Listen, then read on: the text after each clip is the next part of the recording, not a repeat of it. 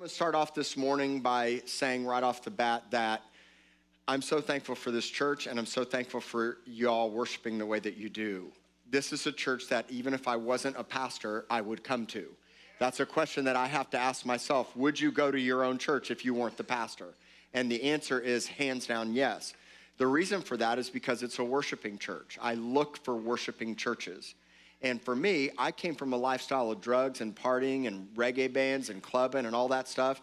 And I, if I could go to the clubs and the parties and do shots of tequila, which y'all never do, but if I could do that, why would I come into God's house and be stiff?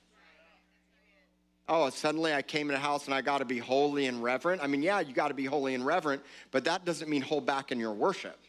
And what happens is we let religious control or fear of man or what other people think hold us back. Now, I get it. Some of you will never dance. I mean, I, I got that. And you don't have to dance. What I want you to do is to worship. What I want you to do is whatever the Spirit leads you to do, but that you're engaging and worshiping with freedom. And seriously, if you think about some of y'all's crazy past, and then you come into church, and it's like, you got that face and that look, and it's like, like, come on, guys, get free. It's all right. You don't have to have a, shots of tequila to get uninhibited. I'll give you the freedom as your pastor right now to be wild. How's that, all right? You can be free. You know, when I went back to church for the very first time after I got out of prison, I went to Miami and I looked up a church. I said, I wanted a spirit-filled church. So I found a church, and the first time I'd been to church since I was a kid. When I was a kid, I only went to the Baptist church or the Lutheran, Methodist, all the denomination churches, Catholic. I would stay the f- night with friends on a Saturday night, and on Sunday morning, their parents would make me go to church. That's That was the gist of my church experience as a kid, right? So here I am, fast forward, I'm twenty-four years old. I'd gotten busted for drugs. I'm out of prison. I'd spent a year in prison. It was one of the best years of my life. And I was like, I got spirit-filled. I was fired up, and I was like, I'm going to church. So I walk into a church, and it is wild, wilder than this church, okay? It had tambourines and flags and people dancing and people laid out on the floor, and they were laughing in holy laughter and drunk in the Holy Spirit, and it was a full-scale, wild charismatic or charismaniac church is what it was. And I walked in, and I thought to myself, this is crazy.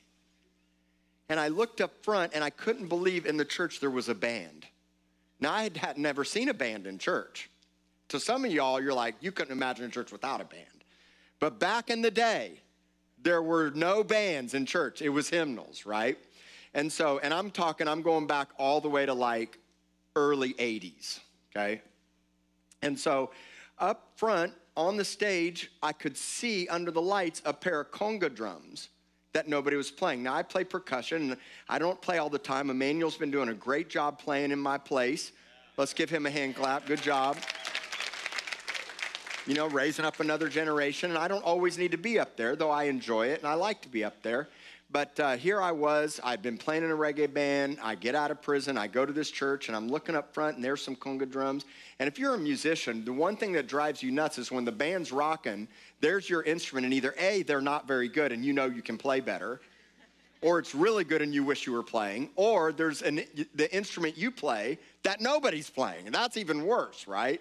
And so I was like, man, I really want to play those drums. And I'm like, this is weird. What are all these people... Where's the alcohol? Where's the drugs? I'm thinking to myself, these people can't be that happy and that wild without some alcohol and drugs, right? Because I didn't know any better. And then I quickly realized nobody was drinking, nobody was doing drugs, but they were getting rocked and having a wild party in the Holy Ghost. And I was like, this is cool. I'm like, you know, I could go to Grateful Dead concerts with hippie chicks and tie-dyes and bells on their ankles and people wild and dancing and being crazy, but yet I walk into church and it's wild and crazy and I'm going to be judgmental and critical? Where did that come from? Some of us have some really bad religion in our past, and then we come into a house of freedom and then we're skeptical. What's the problem? And then they, we've been labeled. We've been called all kinds of things. A cult, the hippie church, the this church, the that church, or you go to that church. I'm like, yeah, I go to that church. We pray in tongues and we bust up demons and we set captives free and we make no apologies for it. And the thing is, is when you really study out what it means to be saved, You get this thing in your life called Zoe life. How many have heard the word Zoe? We name our kids, our cats, our dogs, Zoe, Zoe, Zoe, right? But Zoe has a much deeper meaning. The word Zoe means that God gives you a particular kind of life. It's a life that doesn't need drugs and alcohol. It's a life that makes you satisfied all the time, and actually the word means to be animated and to be vigorous and to be full of joy in your life. And I don't know, maybe some of y'all been a Christian too long. I don't know what's going on with some of you guys. You've been to too much church or something. Seriously. Where's the fire? Where's the passion? Where's the joy? God saved you when you didn't deserve it. You were, and I don't care who you were. You may not have had a background like a lot of us of drugs and alcohol and parties, but every single person, even these teenagers and young adults, need Jesus as much as anybody does, because nobody can be good in their own strength. In fact, nobody's good. And if you think you're good, trust me, it's just a matter of time before you'll realize how jacked up you really are, and you can't do it in your own strength. For me, I was banging my head against the wall, and at some point, you get tired of the pain, right? And so I surrendered all, and when I surrendered all, I was forgiven of all. And when you realize what God did for you, how much he forgave you, what he exchanged in your life, what he traded in your life, God made an exchange. In fact, the Bible says in Colossians one, he transferred you or conveyed you. You know what that means? I once was here, now I'm here. My position changed. Now, you may not feel it, and it may not look like it. But if you said yes to Jesus and you meant it, from your heart, not your head, then you were transferred, and now God starts working on the inside. When I really cried out to the Lord, I didn't have like goosebumps, bubblies, and floating on clouds and levitating all around. Some people get that. But what happened was a slow change started happening on the inside. I prayed the, man, I prayed the deepest prayer you could ever pray. It was so holy and so reverent. I cried out for help. I said, God, if you're really there, I need help. That was it. Amen. But I meant it because I was at my end. Amen. And now when I had to run to false religion, and I had all my Catholic candles and a crucifix on the wall and all my horoscopes on the wall, and I considered myself spiritual, little did I know I was on a fast track to death and destruction. So God pulled me out of it and transferred me from one life to a new life. But it wasn't an instantaneous in my mind, but it was in my heart. I didn't necessarily know it, but over the course of time, by not giving up, I changed. And I was rescued. That's why you never give up. God will finish what he began. He finishes the good work he started. That's why you don't lose heart. That's why you can't shrink back. And so, you know, I was radically saved. Radically, like radically saved. And just meet my wife. I mean, she didn't have a radical experience like I did. She was a good person. She didn't go the route that I went. But you know what? You ask her and she'll tell you she needed Jesus as much as I did, just differently. In fact, one of the greatest stories is that these teenagers and young adults will never go the route that I went. You never have to do the things that I did to learn the lessons that I learned, ever. You don't want to do it. Trust me, the pain, the heartache, the brokenness, the destruction, it's a miserable life that ultimately will lead to death. And now, because of our stories, we get to help other people not make the same mistakes that we made. And so I remembered when, you know, I grew my hair out after I was a Christian, and I was a youth pastor, and then I became a campus pastor here in Corpus Christi, and somebody invited me to a men's meeting. It was at the uh, old Luby's on Alameda. Remember that? And so I, I went over there, and I didn't really want to go. Uh, for various reasons. The other thing is, I know when I go to those kind of meetings, I had long hair and earrings at the time. I'm always the guy that they single out that they're sure needs to get saved, right? I'm the guy that the preacher would, little did they know I was a pastor. So I was like, I'll just sit in the back. I don't need to be seen. I don't need anybody to know me. Just let me sit in the back. Well, not the people that brought me, they were like, no, pastor, you're going to sit up front. So they bring me up to the front, and right as I get up to the front, there's a guy up there leading worship on an old nineteen eighties Casio keyboard. Now, some of you might remember those Casio keyboard. It had a drum machine on it, and it had this like crazy techno beat. And then he's singing Open the Eyes of My Heart to techno. And I'm like, this is so bad. Like, this is so bad. I mean, the worship was terrible. And everybody's looking at me, and, and I'm self-conscious, and the worship's bad, and there's a Casio keyboard. And I'm like, what have I gotten? And I'm at Luby's on Alameda in Corpus Christi. I'm like, what has happened to my life? Right? And then God began to deal with my heart. He said, wait a minute. This guy that's leading worship's giving it all his best, and you're judgmental and critical, and you're holding back. When I set you free from what, because you don't like the way the music is on the old Casio keyboard, or the song's too outdated. See, I learned a long time ago that when I don't want to be here, I need to be here. I learned when I don't want to worship, worship twice as hard, because my flesh doesn't dictate how I worship. No, many, many times, whether I feel like it or not, I'm here. I don't get the choice most of the time. If I don't feel good, I'm here. If I don't want to worship, guess what I'm doing? I'm worshiping. Because it takes all that. Because my flesh constantly wants to rule over my spirit. So does yours. I'm not any different than you. I just pay the price and have been trusted with more responsibility. But it's the same price you can pay, and you can get the same responsibility too. And so I learned that regardless how I feel, no matter what, I'm going to press in. That's why I'm up here worshiping. And I'm not saying that to push you and to pressure you. I'm saying that authentically to tell you, I have been forgiven of so much, set free from so much, and I'm worshiping because I'm so desperate, because I realize my own heart is deceitfully wicked. And if I don't stay aggressive, my flesh and carnal nature will want to rule over my spirit. The Bible says when you sow to the Spirit, you reap from the Spirit. And someone's wondering, I don't know where the fire is, and I, and I feel so lukewarm. You know, I don't want to be lukewarm. You're like, I don't know what happened. I said, I can tell you what happened. You stopped doing the things you did at first. You know, I, I counsel married couples all the time. Some that I even married. And when I first married them, man, they were in love. Oh, man, they were so in love. They could do no wrong. And I told them all the right, I told them everything to be prepared for, for two, three, five years, kids, families. Three, five years come down the line, they come in the office, they sit at one end of the couch, scowling at each other or looking the other direction because they're mad. And ten out of ten times, they stop doing the things that they did at first. Because love is an action, not a feeling. And we want the feelings of love, but they always come from the actions of love.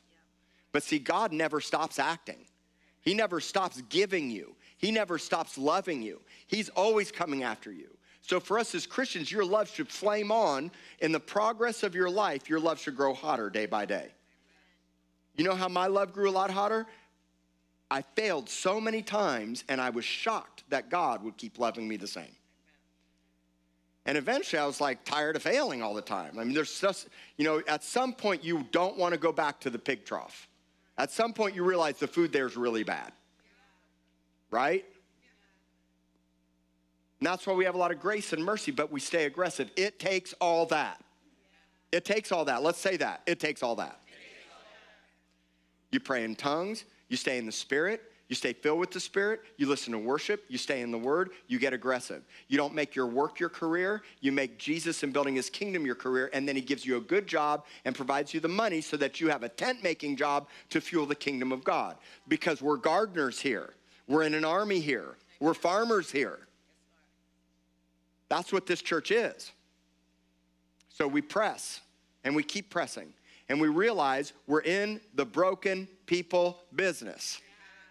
We're in the broken people business. Let's say that. Say, I am in the broken people business. Why? Because you were broken. You know, if some of you won the lottery, you'd be going nuts. You'd be like, oh my gosh, my life would be so much better. The truth is, most people that win the lottery, their lives are destroyed. In fact, there's whole T V series on it. The lottery destroyed my life. And at some point, you realize money, work, jobs, stuff, things, none of that's going to satisfy. Nothing satisfies but authentic relationships and love and community and family and being and doing everything Jesus calls you to do. You'll never be satisfied. You'll never be satisfied. When we make the decision to give our lives to Jesus, we make the decision to give Him our broken, burnt-down bridges. Our failures, hurts, pains, bitterness, and past. How many of you burnt down bridges in your past? So when you come to the Lord, you give that to him. When you make the greatest and most important decision of, our, of your life, you choose to surrender your brokenness to the one who laid his life down for you. I call it the great exchange. Let's say that, the great exchange. So we're making a trade. Except with this trade, you can't buy it. No money will ever purchase what God has to give for you. And you're trading what you deserved for what he did on the cross, for what he didn't deserve. It's his selflessness for our selfishness, his righteousness for our unrighteousness, his holiness for our wickedness, his forgiveness for our unforgiveness, his healing for our brokenness, his blood for our sins, his life for our life. Isaiah fifty-five says that when you're hungry and thirsty and you have no money, you can buy and eat from the living waters and the bread of life. He says, come to me, you who are thirsty, and you have no money. And the truth is, is none of us have money in that context, because it's not about physical money. It's us thinking that we're well off and in a position to have what we really need on our own strength. He says, I'll give you what really satisfies. Why are you working nonstop for something that doesn't satisfy? This is all Isaiah fifty-five. No one satisfies like the Lord. No one makes you feel as full of peace and joy and life and rest like Jesus does. No drink, no drug, no sex, nothing. No money, no jobs. Nothing can satisfy like the Lord. So he says, come to me and I'll give you what really satisfies. If you go and read it, it says you can go and buy wine and milk without money and price. There's no price. There's no price can compare. Now there is a cost. The cost is your life. You... You got to give up your life. Do you know the greatest move of God's that have ever happened on earth have come from three groups of people? You know what they are? Poor people, broken people, and young people. You know why? Because they have nothing to lose. And when you come to the place where you realize you have nothing to lose, you gain everything. What are you protecting? What are we hanging on to? Teenagers are radical. Why? They have nothing to lose.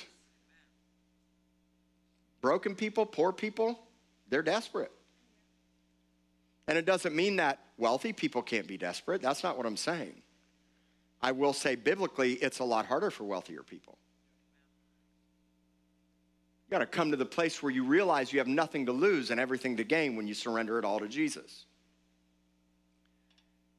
When, we're, when we were lonely and isolated, God set us into a family. When we had no friends or bad friends, God gives us new ones. When we're tormented with fear and nightmares, God brings peace and true rest. Sweet dreams of hope, life, adventure, and promise. When we were hopeless, he brings hope. When we were far away, he brings us close. When we were fatherless, he becomes a father. When we're broken people, God rescues us. We're all these things and more when we come to the Lord.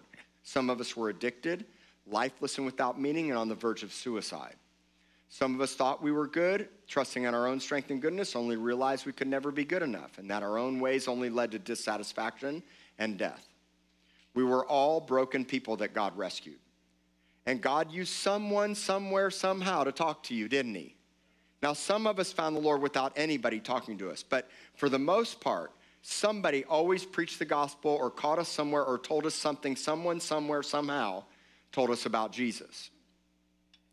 Today, I'm thankful for the man at the Atlanta, Omni, who preached to me when I wrote him off and didn't want to hear anything to say while I was at a Grateful Dead concert. He caught me inside the lobby of the hotel, and he started to talk to me about Jesus and preached the gospel to me. He was sincere. He was authentic. But see, I thought all roads led to God. I considered myself spiritual while I meditated on crystals and tarot cards and got high and thought myself like a really spiritual guy, which I wasn't. And I wrote that guy off. But you know what? That guy took a chance. I'll never forget it. I didn't want to listen to him, but to this day, I look back and I remember a guy that tried. Today, I'm thankful for my best friend's mom in high school, who took me to the Grand Oaks Baptist Church camp in Chillicothe, Missouri, when I was thirteen years old. I'm thankful for that Bible that she gave me, the only one that took a chance on me when I was a teenager at thirteen years old. I only went to the Baptist church camp because I wanted to meet girls. And while I was there, I went to a chapel service, and it had bright red shag carpet. And that Baptist pastor did an altar call, and when I was thirteen, I answered it. And I'll never forget leaning on that red shag carpet at that little Baptist church camp in Chillicothe, Missouri, giving my life to the Lord. But I had no follow-up, I had no discipleship, and no one mentored me. But I'm still thankful for that mom. I'm thankful for that Bible that I still have. I'm thankful for that Baptist preacher that had the guts to at least give an altar call to thirteen-year-olds. Today, I'm thankful for the prison chaplain, the black prison chaplain who spit on me while I sat in the front row while he preached his guts out. When I was in prison, I just wanted to get out of my cell, so I got a pass to go to the chapel, and I sat, because I'm always a front row guy. So I sat on the front row, and he spit all over me, which is why sometimes I spit all over the people sitting in the front row now. I didn't spit on you, but I might. But I'm thankful for that chaplain. You know why? He was fervent. He was authentic. He was on fire. And I'll take a spitting pastor that gives his heart and gives his all any day of the week than somebody that's weak and passionless. I'm thankful for the strong Christian mentors that trained me in the way while I was in prison. Do you know some of the strongest Christians are behind bars? There is a discipleship movement. I'm telling you right now, there are incredibly strong Christians in prison, even stronger than a lot of people out of prison. And you can be out of prison and locked in the prison of your mind and your heart, and you can be in prison and be free. That's why people come to me, Pastor, I want you to pray. My, my prodigal son got busted for drugs, and he's, he's facing prison time. I'm like, praise God. He probably needs to go to prison, because some people need behavior modification or they're going to kill themselves or somebody else. And hopefully they'll find Jesus when they're. People said, well, you just found Jesus because you went to prison. I'm like, yeah. Praise God for prison. It was a year of Bible school for me. I hope y'all don't have to go to prison, but if you don't make good choices and good decisions, you could. Make good choices. Don't do the things that I did. Get the fullness of what God has for you now. Be on fire. Be passionate. Any other way is a road to death and destruction. Mark my words, you cannot do it in your own strength. And every one of you teenagers and young adults in this church should be on fire. You shouldn't have any jacked up religion. And if you do, get over it, get healing, get freedom, and get lit up and be on fire. Don't let this fifty-year-old pastor outrun you. I'm not kidding. There's no reason why teenagers and young adults shouldn't be on fire.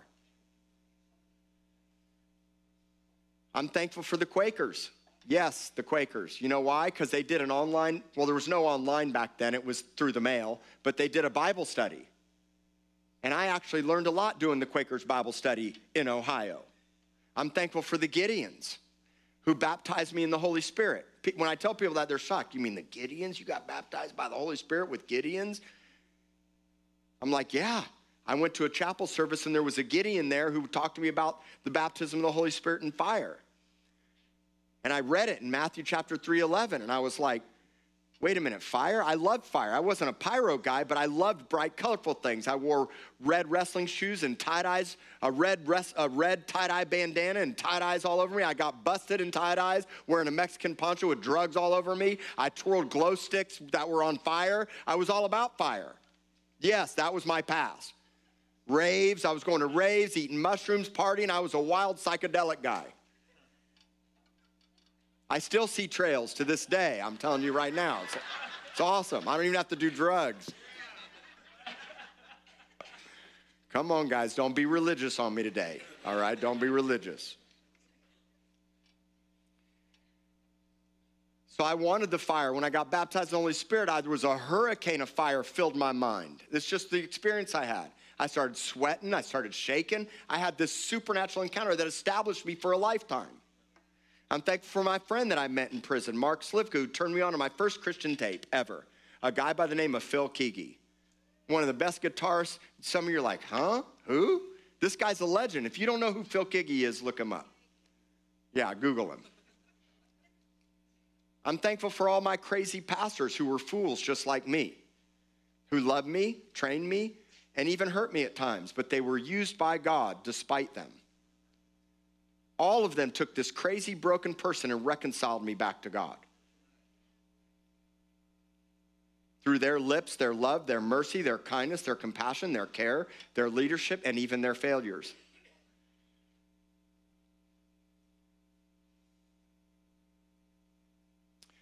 They weren't too busy to stop what they were doing and teach me, train me, correct me, and bring healing to my shame and my pain.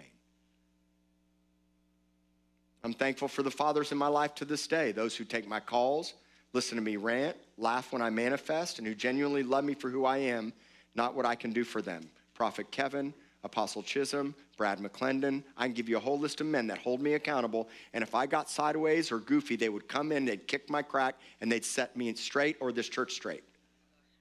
I'm a man under authority with accountability in my own life, and I have fathers in my life. And if I father you, I have people fathering me. And they take time out of their busy lives. Today, we all have a mandate to do the same, to love without hooks and to plead with the lost and to be reconciled back to God, to lay down our own busy lives, selfish ambitions and preconceived ideas, inhibitions, fears, and pride. I don't care how much church you've been to. When it's worship time, you should be up front on your face or at your chair going, God, you're amazing. I don't care if you heard shout to the Lord for six hundred times in a service, you're going to sing it anyway again.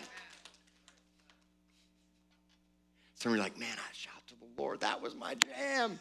Darlene Jack, yeah. She's a legend. And if you know what, if the worship team played it again, I might manifest for a minute, but I'm still going to worship with everything in me. I'll still shout. That's right. I'll still shout. We have to make sacrifices and rescue those, just as we have and continue to so desperately need to be rescued. Isn't that right, Oscar?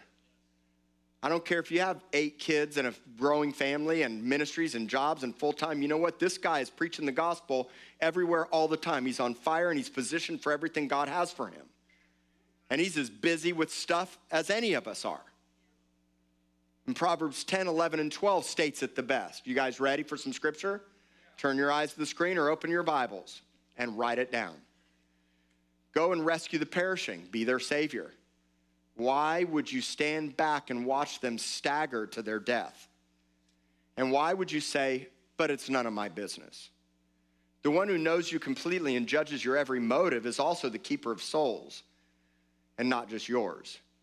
He sees through your excuses and holds you responsible for failing to help those whose lives are threatened.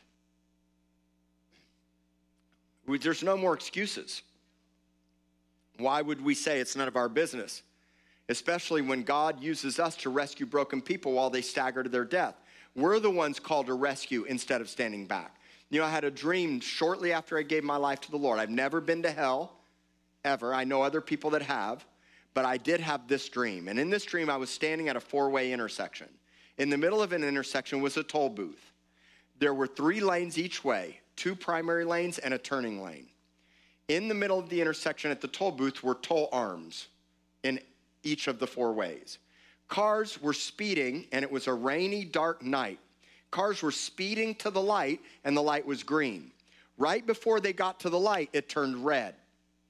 Streets were wet, it was night, and when it turned red, the arm came down, do not pass, and the car was, the cars would spin and then smash into each other as they came through the intersection. And I'm standing at this toll booth, and right next to me are big, giant, seven-foot-tall Grim Reapers, big black hoods and giant sickles in their hand. And every time that car, a car would have an accident and smash into another car, the people would be instantly killed, and I would get this bird's-eye view in the car as it span, spun by. And I would see moms with little children in the back seat in car seats, drinking, partying, careless, not thinking at all about the future or tomorrow or eternity. And they would spin through the intersection. I would see teenagers drinking and driving. I would see people partying and careless and laughing. And the, as soon as they think that they could make it through the light, it would turn red, the arm would come down, they'd crash, they'd die. And then the Grim Reaper would pick up his sickle and hit the ground. And when he hit the ground, a chute would open up in the ground. And I would see the souls of the people. I was looking at them dead, and the soul would fly out, and I'd watch it be sucked into this open door into the ground. And God reminded me that people are being led to the slaughter and led to death and led to the pit of hell, and I have an obligation to rescue them and pull them out. We don't live with eternal mindsets. We're consumed with our flesh, our stuff, the immediacy of the moment, and not realizing this world is racing by, and there are grim reapers sucking the souls of people into the pit of hell every day while we stand idly by, consumed with our jobs and our money and our stuff and our feelings and our health and all these different things that keep us back from doing what God calls us to do. And I will make a commitment to you, I will not be that guy. I will not be lukewarm. I will lay my life down. I'll give you the best I got. And sometimes the best I got's once a month or bringing Jeremy into your life. I don't know what it is, or Marlene, or a family, or a community, or whatever it is. But you know what? I will never, by God's grace and mercy and power and love, live lukewarm. I'm twenty-eight years into this, and I'm going to I'm going to read my Bible every minute I get. I'm going to put worship on twenty-four seven. I'm going to pray in tongues. I'm going to spit on my young sons right here. I don't care what it takes. I'm going to stay on fire because I can't live any other way. Let's say it. It takes all that. It takes all that. Even some spit. You know what? You got sanctified spit on you today. You're going home free. You are going home free. You could say, man, I got spit on this week, and I'm washed by the water of the word.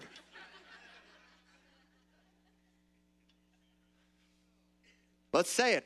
I am in the broken people business. We rescue men, we rescue families, we rescue, rescue prodigals. We rescue those who are drawn to death and hold back those who are stumbling to the slaughter. That's the New King James Version.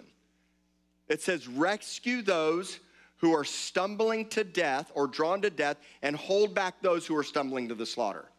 Guess what? If people don't have the life you have and know Jesus the way you do, that's everybody. And we're worried about, oh, I'm going to offend them, and they may not like me. Guess what? The gospel is offensive, but it's still good news, and everybody needs it. And somebody's going to say, I don't like it. But to everybody, you're a fragrance. And it's either the fragrance of life or the fragrance of death. The question is, number one, what do you smell like? And number two, where are they really going? The Bible says narrow is the road to life. Narrow means narrow. Few who find it. You know why? You know why few who find it? Because few will pay the price, Trey. Few will be aggressive and on fire. Few will be violent in the streets to preach the gospel and not hold back. Few will live in purity and holiness. Few will surrender their lives to get into the word and worship and not go partying with their friends on a Friday night like you used to do. Now you have a new mission. You made the great exchange. You traded your old life for a new life. That person you once were, Renee, is not who you are now. You're a changed person. In fact, Colossians one says God conveyed you or transferred you. He literally plucked you out and put you into a new life. You're part of a new kingdom. Not the power of darkness, but the kingdom of his son. Yeah, you should be fired up for that because this isn't a hyped up. Stick around. You know what I'm saying, Adam. He's been around a long time. This is reality. And it's messy sometimes, and it's hard, and I will manifest. And you know what? My own heart is deceitfully wicked. And that's why I have to stay aggressive night and day and not give the devil a second of the tip of my fingernail, ever. Amen. You can't do it. Ever. We understand that most people don't do what we think they should, and especially the way we would. I determined a long time ago, most of y'all probably aren't going to do things the way I think you should. I hope you do. Some of you do. But you know what? When you don't, I'm going to love you just the same. And I'm still going to tell you the truth, but I'm going to speak it in love. And most people aren't going to do it the way you, you would. And I hope the worst of the worst, the broken, the sickest, the most hurtingest, the most wicked of sinners walk inside this church. And I hope they sit right next to you. Because we're in the broken people business. Not the offended. I can't believe that that gay couple walked in this church. I can't believe that stripper came here. I can't believe that homeless guy that stinks to high heaven. I can't believe that drug dealer and that guy that came in with all that gold bling bling who's such a player and he's checking out all the young girls here. I'm like, you know what? You can go check out some of these young girls because they're going to give you the full gospel and they're going to get you born again. Not take you home and hook up with you.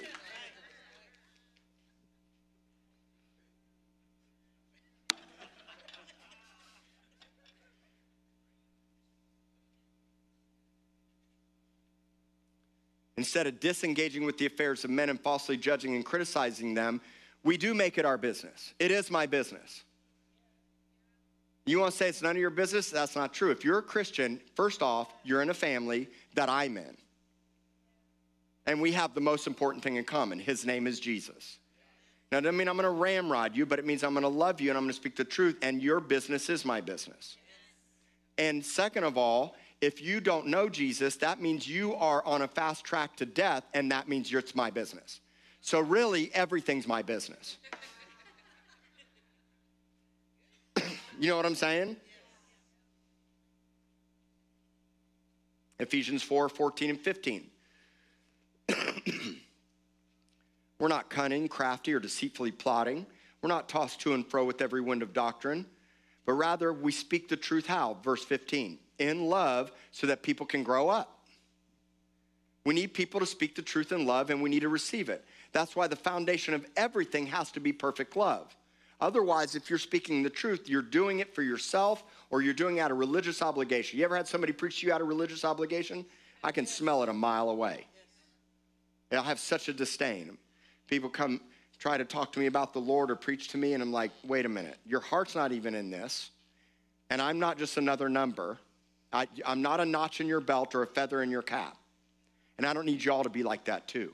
I need you to get perfect love in your heart and realize what God's done for you so that you can give it away to somebody else. Because no matter where you're at today, God's had perfect love for you. And you got to stop living this, well, I'm not good enough, and I'm not smart enough, and I don't speak well enough. God always used the weakest and the least, right? Peter couldn't speak well. The disciples were uneducated, and it shocked the religious leaders and the governors of who are these people that are uneducated. They must have been with Jesus, is what somebody's going to say. It's not about how smart you are. It's about what God does in your life, and it's about you understanding. When you get perfect love, you can't not give perfect love away. My life would be so much easier taking care of my donkeys instead of taking care of other people's other donkeys. That is a good quote right there. You know, you know what? I'm a I'm a zookeeper on all sides, bro. All sides, all sides. And so the point is, is that we have to make the time to lay our lives down and stop worrying about what other people are going to think. And don't forget what is most important. The Bible gives us a clear command. We must rescue those who are on the road to death and pull those out on the way to slaughter. That's what Rock City Church is here for. We're not a good old boy club. We're a nice, not a nice, pretty church. I don't need nice organization. I don't need institutionalized church. What I need is a bunch of wild, extravagant, crazy, wide-eyed wonders of God going to the darkest of dark places and pulling people out of the pit of hell and bringing them into a family. And then I need y'all to be a family so that people can find mothers and brothers and new friends. That's the hardest thing for so many people. It's like, man, when I, I got to give up my old life, and those are all my friends that love me to no end. Until you stop smoking and drinking and partying with them, then they won't be calling you to hang out. Right? The people you thought once would be your friends for life till you went all in for Jesus, now you're that nice church girl. What happened to you? You're all about Jesus now.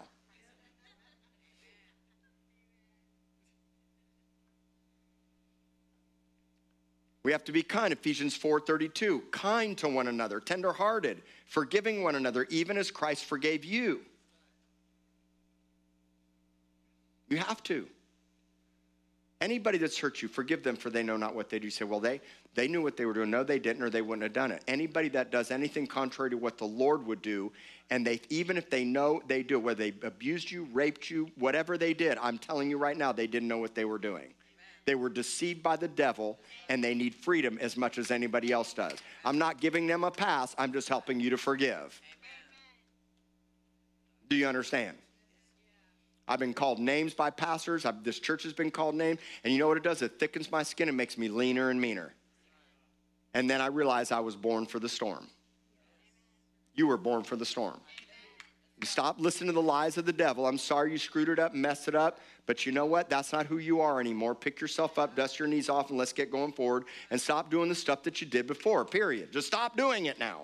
You can do it with Christ's help. You can't do it in your own strength. And if I get out of the pocket, I'm just like you. I'm not smarter. I'm not more anointed. I'm not bigger, better, badder, faster, quicker, newer, greater. I'm none of that stuff. I'm a man that puts his pants on and goes to the bathroom just like you, Ram.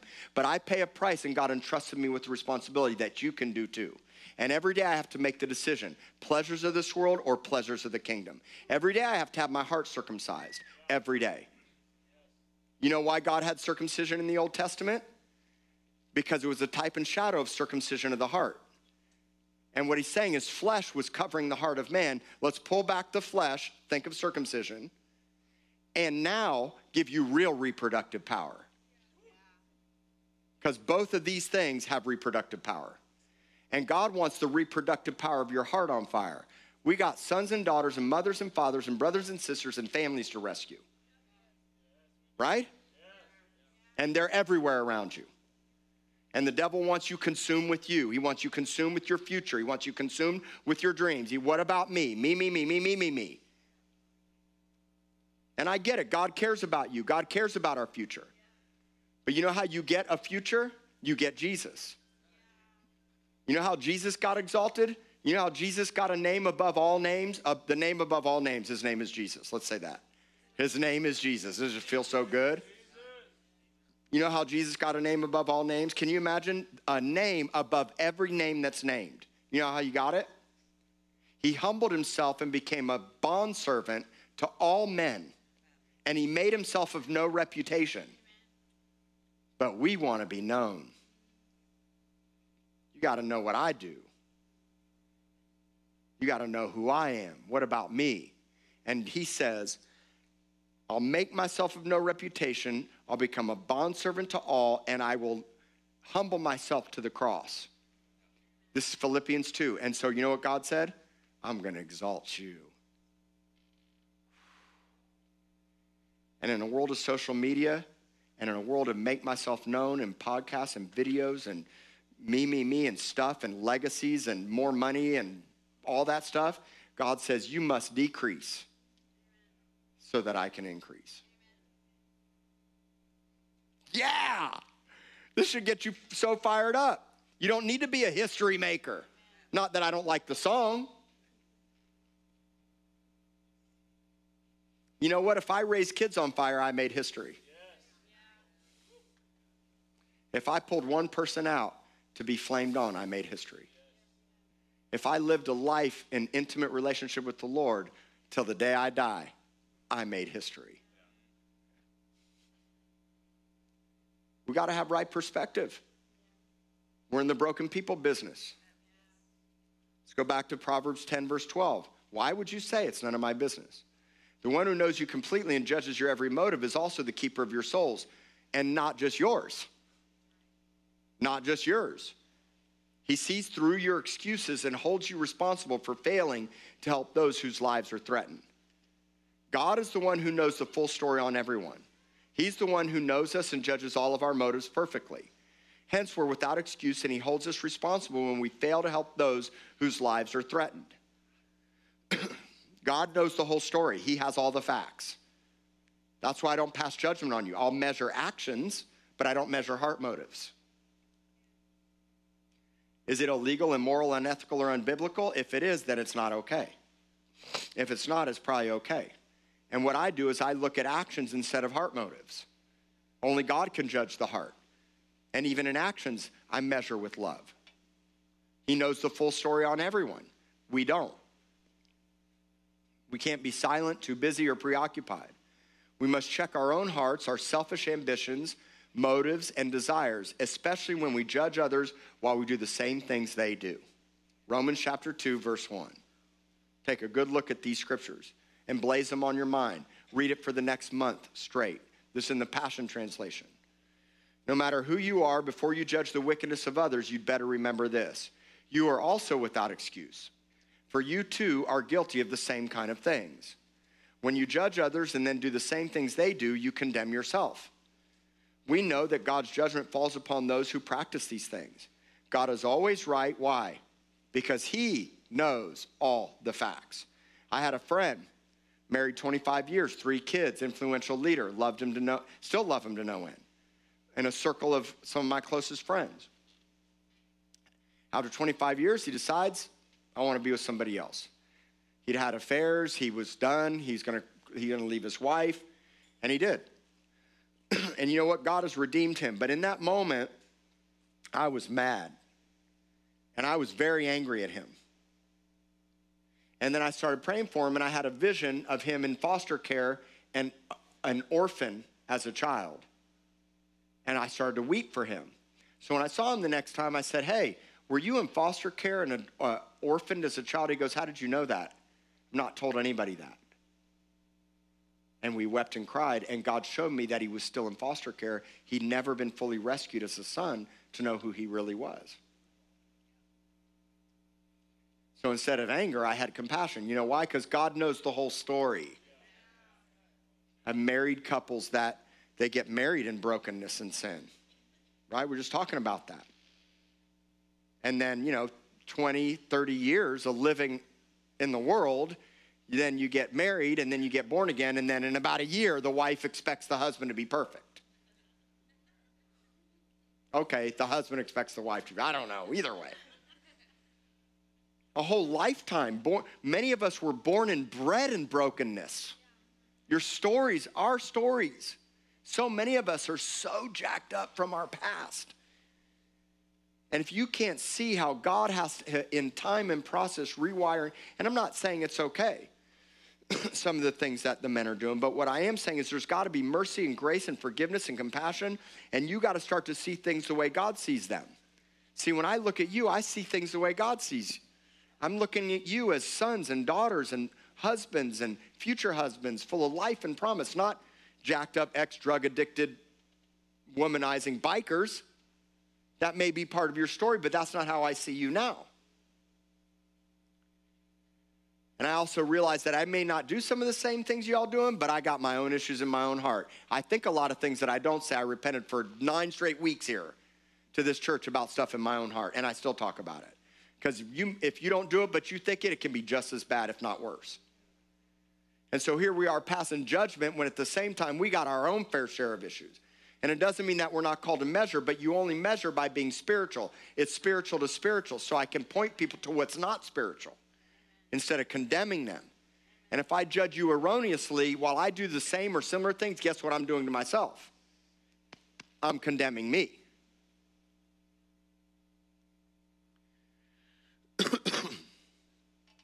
Look at this verse three. No matter who you think you are, when you judge others and do the same things, you do the same uh, and do these things and then do the same things yourself. What makes you think that you will escape God's judgment? Verse four. Do the riches of, ex- I love this.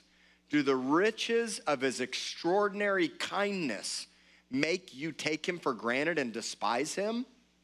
Haven't you experienced how kind and understanding he has been to you? Don't mistake God's tolerance for acceptance. Don't mistake my tolerance for acceptance. I say it all the time. Where in the world are people finding truth today? Think about it. From the T V, the media, liberal universities, where are people finding truth today? Where should they find truth today? They should be able to come in and hear straightforward talk with authority and love and fathering that shows them Christ and brings healing to their life. You know what that means? It means all those people you don't like or don't agree with their lifestyles need to come here. And when they come here, you need to love them incredibly well. Because God loved you with extravagant love so incredibly well. The, the New King James says he's forbearing. And that we actually despise it when we're critical and judgmental of other people. Right? So let the sinners come. Let the wicked come to the house of God. Let the witches and the Wiccans come to the house of God. They can't overcome love. There's authority and power and love in this house. But I need you to get your game face on and realize what we're really doing. So a lot of you, there's some of you that are new and visiting. But I'm, I'm also going to speak to the core of this family. If you've been coming here more than about ninety days, then it's time for you to flame on and start rescuing some people. And I realize that we're not doing the big altar calls. I realize that, that You know, we're not maybe doing the things the way we do at our at the conference, but those days are going to come, and more people are going to come, and we're going to lay hands on the sick, and we're going to cast out demons, and we're going to baptize people in the Holy Spirit. I've been doing it for years. This isn't a new thing for me. This that's not new to Rock City. And somebody's going to call you crazy, and the devil's going to tell you it doesn't take all that, but it does. If I don't keep my mind, if I don't fan into flame the gift of God that was given to me through the laying on of hands, I will grow cold. I'm not any different than anybody else. I just choose to stay more aggressive. And I'm not hyping it up.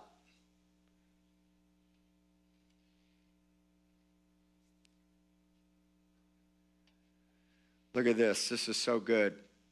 Do you realize that all the wealth of his extravagant kindness is meant to melt your heart and lead you to repentance? But because of your calloused heart and refusal to change direction, you are piling up wrath for yourself in the day of wrath when God's righteous judgment will be revealed. God has a wealth of extravagant kindness, and it's designed to melt your heart and lead you to repentance. You know what repentance is? I'm going to change the way I think, which changes the way that I live. First message Jesus preached was repent. I'm here. Change the way that you think. In fact, today, my voice to all of you and everybody watching online is a clarion voice. Be reconciled to God. Don't miss the moment. Stay flamed on. Don't be lukewarm. It's not about our selfish ambition or selfishness, fame and notoriety. Let's say this. We are in the broken people business. But we have to deal with the logs in our own eyes, don't we? Before we can spec, pick the speck out of others' eyes. The problem is some of you got a fifty-year log. It's like, my whole life I've been working on this log.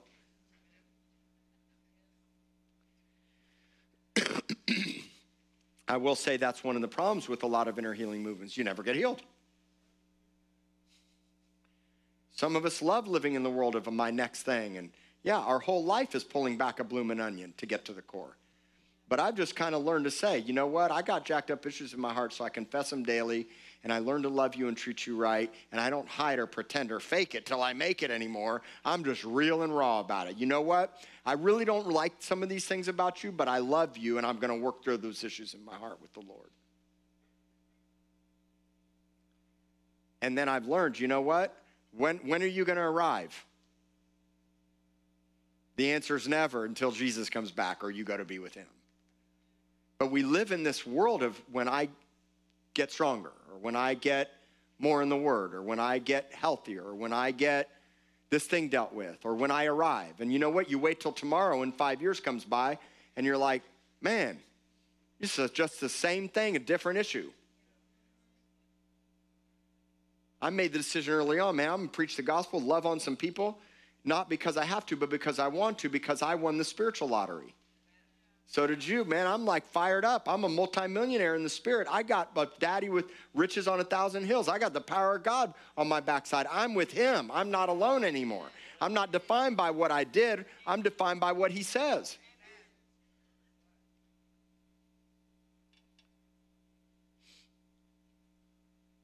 Not only are we without excuse when it comes to rescuing others, we are without excuse when we judge others inaccurately. God is always right. He sees all the facts. We don't. We're hypocrites when we condemn and do the same, and we will face God's judgment in a way that's not pleasing if we continue to live that way. God is rich in extraordinary kindness to all. He's kind and understanding, and he's just because he tolerates, or and just because he tolerates our sin and hypocrisy doesn't mean he accepts it. The wealth of his extravagant kindness is meant to not only melt your hearts, but the hearts of those you encounter. And ultimately, it leads us to repent. We must be willing to change. We must get our calloused hearts healed.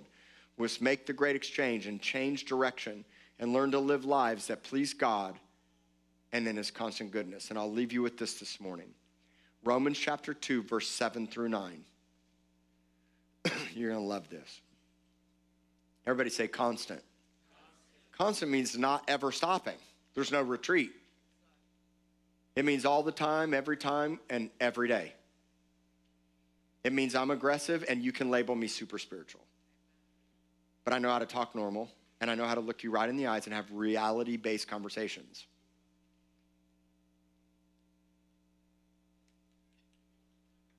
Right? You ever met real super spiritual people that it's like you can't even have a real conversation with them?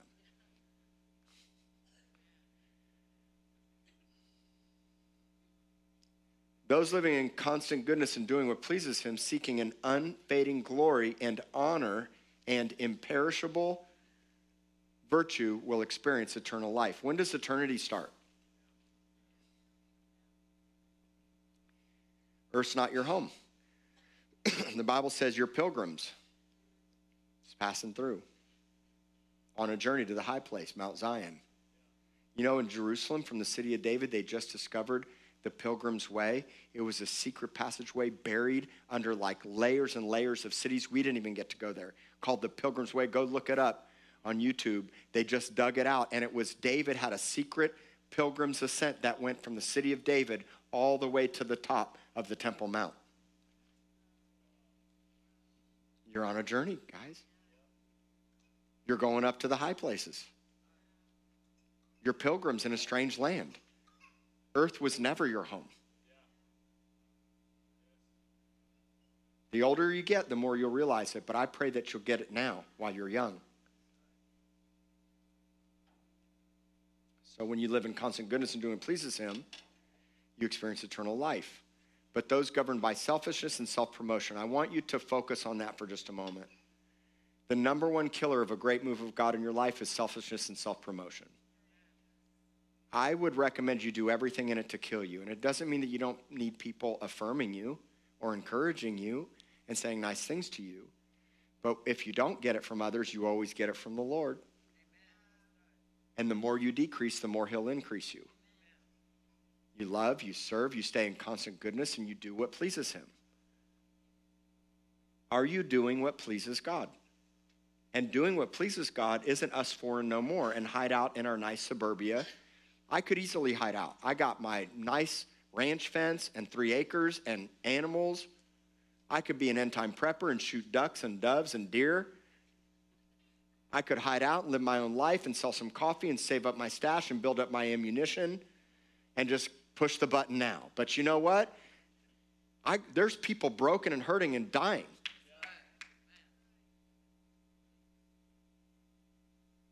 God doesn't call us to live our nice little suburbia lives. And I am out to challenge you. I'm not out to put shame on you. My wife texted me. She said, that was a really good message. I'm, I'm, I'm so convicted. I, I know I need to do more. I wish I could do more. And I feel bad. And I was going to write, well, I don't want you to feel bad. But then I thought, you know what? If it's from the Lord and it convicts us, then feel bad. Because it's not about my feelings. And you know what? The more selfish I become, the more self-centered I become, the more lack of being flamed on I become. And sometimes I do need God's conviction. We live in a world nobody wants to be convicted or feel bad. You know what? Maybe God does need to convict us and we need to feel bad about our selfishness. In fact, we do. Right before my fiftieth birthday, I had a life-changing encounter to this day. And you know what? It's not all gone. So don't hold it against me when I'm selfish, because I won't hold it against you. But you know what? I see it more now than I ever saw it before. I'm quicker to repent. God said, I love you enough to not leave you the same. Is stuff manifesting in your life? Praise God. God wants to get it out. You know when the dross gets out of the silver? When the temperature gets really hot. You were born for the storm. You were born for adversity. And friends are born for adversity in your life too. Those who are governed by selfishness and self-promotion, whose hearts are, though this, unresponsive to God's truth. Don't be unresponsive today. I love you. I'm not trying to get you to be a part of a religion or a social club. I'm getting you to be in the kingdom and a part of a family. When we're unresponsive to God's truth and would rather embrace unrighteousness, we will experience the fullness of wrath. I haven't done a teaching yet on wrath, but I will. It's coming. I've been thinking about it a long time, and I want to say it right. I mean, it's like if you're coming on a Sunday morning, I mean, man, the topic today is the wrath of God. Yeah! It's like, man, that church. But there is a wrath of God, and it's justified.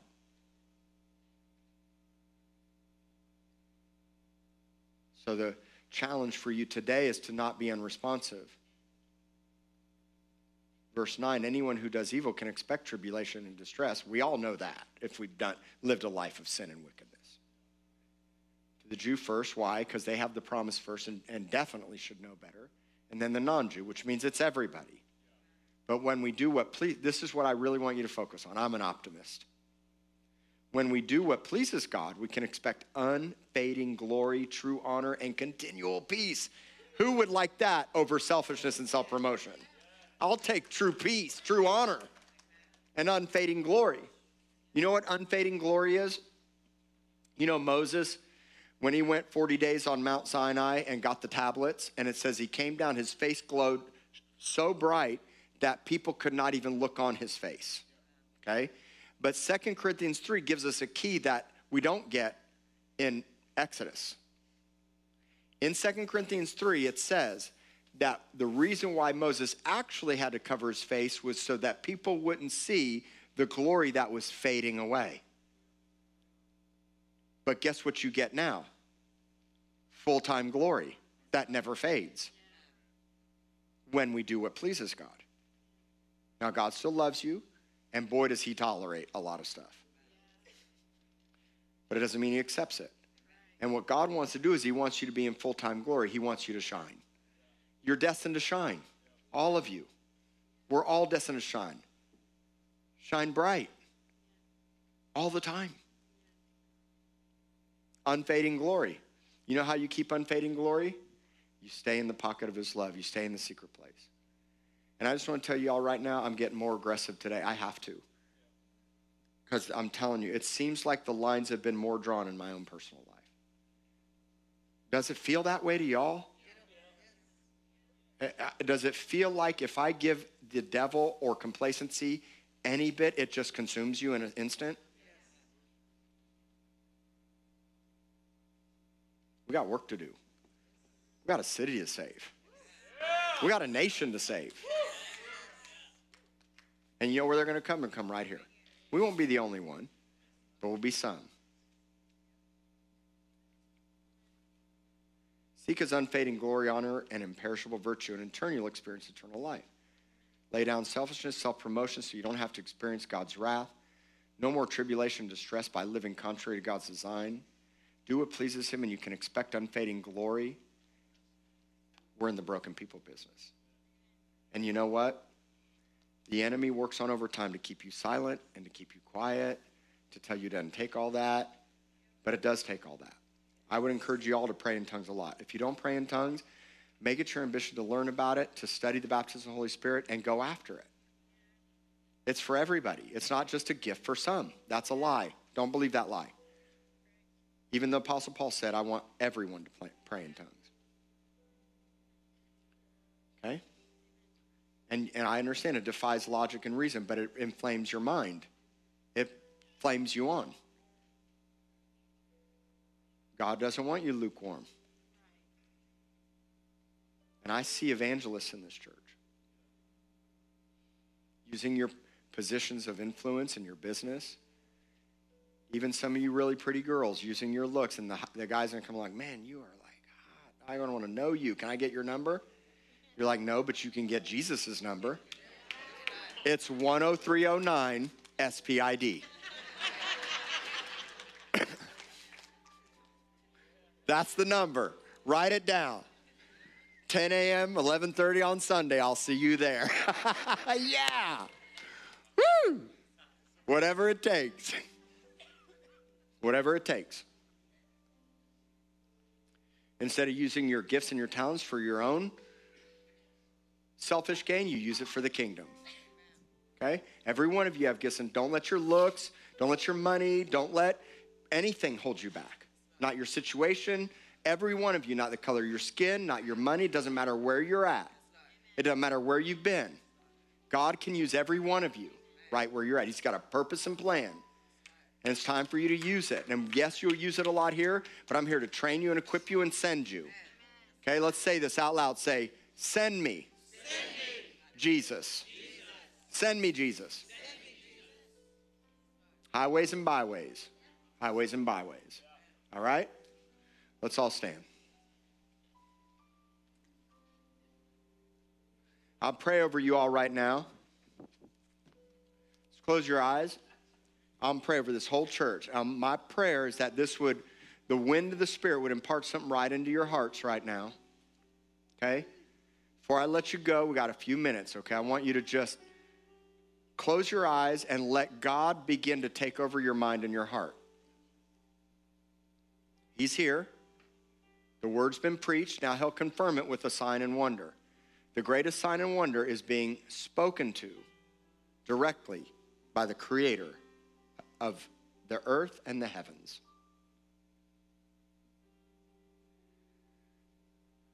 I'm seeing hearts flamed on right now for purpose. I see you evangelizing.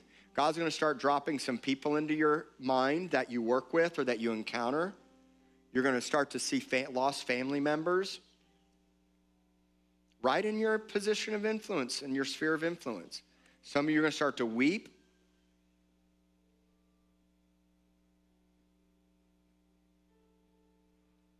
Some of you are going to weep over your own selfishness. That's true brokenness. I say, Lord, Lord, I've been so selfish.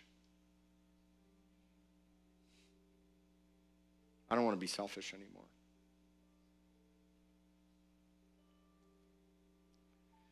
Some of us have been afraid to talk to that particular person or the coworker or that family member. And you know what? We, we got to pull them out. We got to at least try. Got to at least try. Got to try.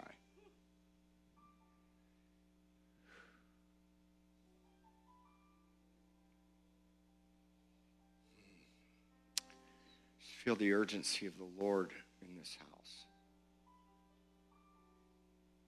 Please, Lord, make us more aggressive to know you and to love better, to speak the truth in perfect love. I speak perfect love to every one of you. The love that Christ loved you with, the loving kindness, forgiveness, patience. Ugh.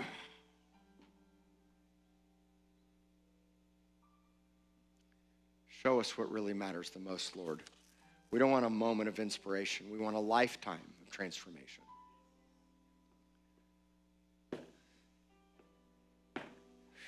Eternity now, God. Going headlong into eternity. Earth is not our home. We yearn and long to be with you. But until that day comes, God, I thank you that you've given us a guarantor, the Holy Spirit, to equip us, prepare us, train us now.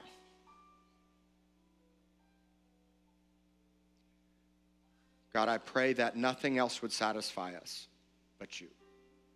That we wouldn't be consumed with the news and the media and even the political affairs, but that we be so dialed in with you so that we can make a difference in all those things and more, so that we can become and then do what you've called us to do.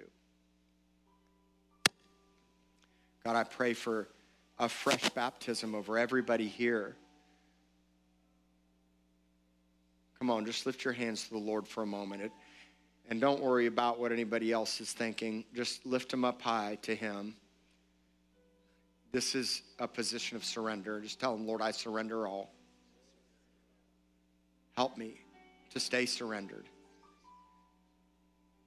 Have mercy on my life, God. Forgive me and baptize me in the Holy Spirit. Fill me with your fire. Fill me anew, God. I pray for my prayer language. Let it roll like a river all the time. Let it come up and out of me, no matter what my mind thinks or what somebody else says. Set me on fire for all the world to see, Lord.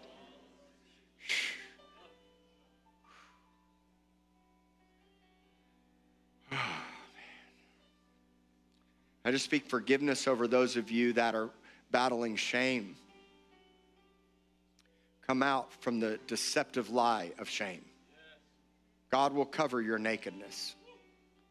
No more going back to the pig trough. No more going back like a dog to its vomit. We're not going to go back to that old life. I speak resilience, strength, courage, a spirit of power, love, and a sound mind. Urgh. The righteous are bold as a lion.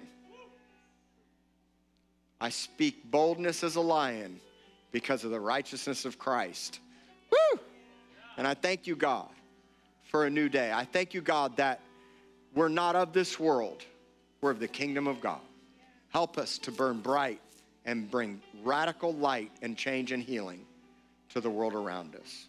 I bless all of you. I bless your marriages, your singleness. If you're single, if you're young, I speak purity over you, and that you would be men and women in waiting, that you'd not open the garden of your heart to anyone but Jesus until you, till he brings your spouse.